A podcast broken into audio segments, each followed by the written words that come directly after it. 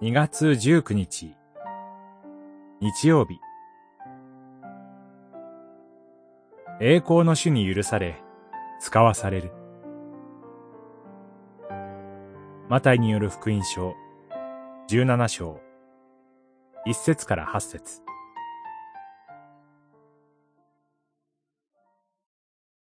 イエスの姿が、彼らの目の前で変わり、顔は太陽のように輝き、服は光のように白くなった。十七章、二節。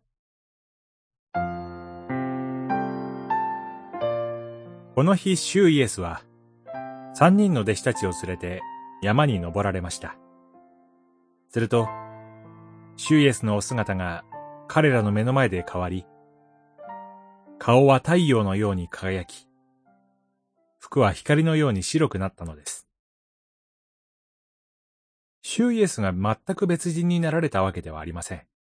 むしろ、ここでは主イエスの隠されていた栄光の本質が表されたのです。主イエス。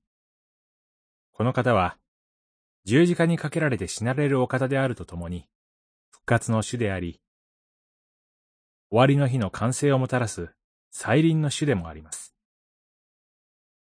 三人の弟子たちは、主イエスのお姿を見るとともに、雲の中から語られた神の声を聞きます。